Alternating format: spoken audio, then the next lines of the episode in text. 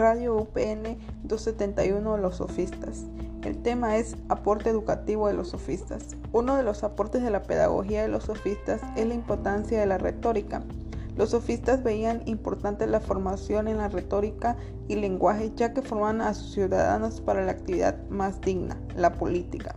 La formación política para los sofistas era lo más importante en la educación de sus ciudadanos. El pensamiento de los sofistas y su aporte a la educación presenta antecedentes históricos, sociales, culturales de la época y la sociedad en la cual vivieron.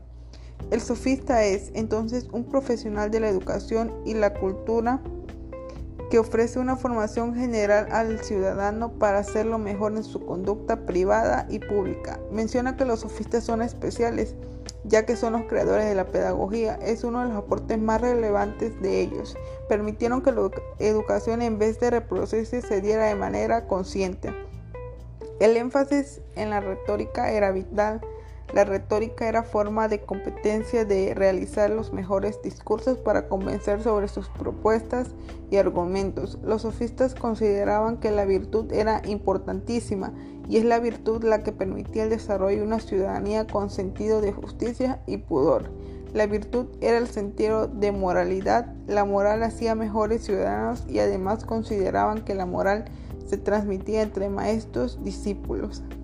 Consideraban que la educación no hace una persona buena o mala, sino mejor. Le permitía desarrollarse y acoplarse al entorno. La enseñanza era virtuosa en la época de la ilustración helenística, tan virtuosa que aquellos que cobraban por sus enseñanzas eran criticados como mercaderes de la educación.